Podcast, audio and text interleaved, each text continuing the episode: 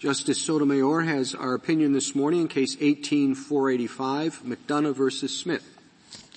This case began with forged absentee ballots that were submitted in a two thousand nine primary election in Troy, New York.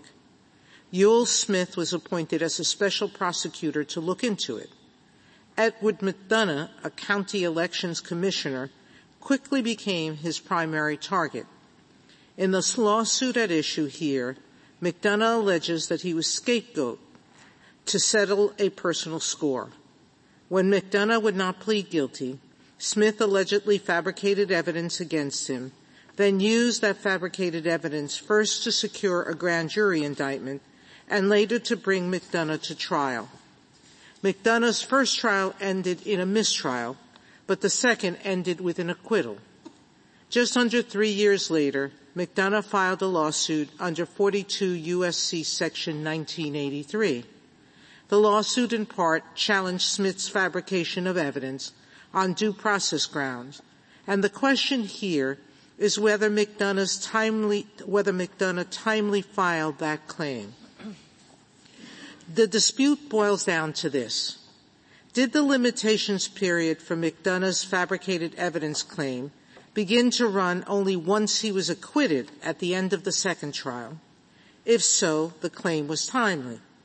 Or did the limitations period begin to run sooner, once McDonough knew that fabricated evidence had been used to cause him some harm?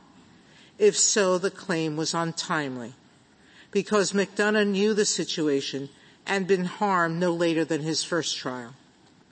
The lower court said the claim was untimely, but we disagree. McDonough, McDonough's claim was timely because the limitations period began to run only after the criminal proceedings against him ended in his favor.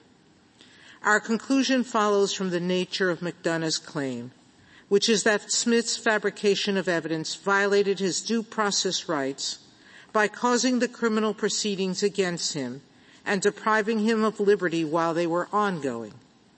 This court has never had occasion to define a Section nineteen eighty-three cause of action for fabrication of evidence.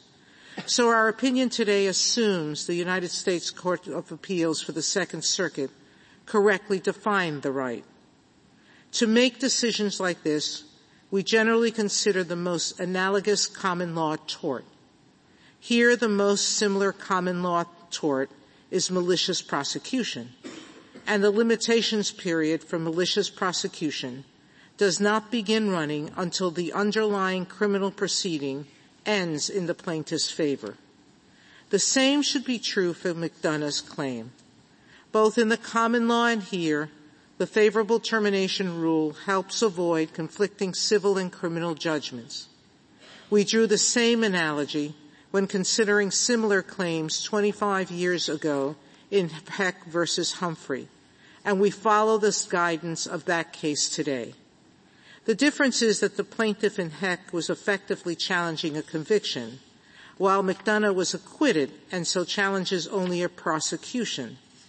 But the principles and reasoning of Heck suggest that a favorable termination rule makes sense in both situations.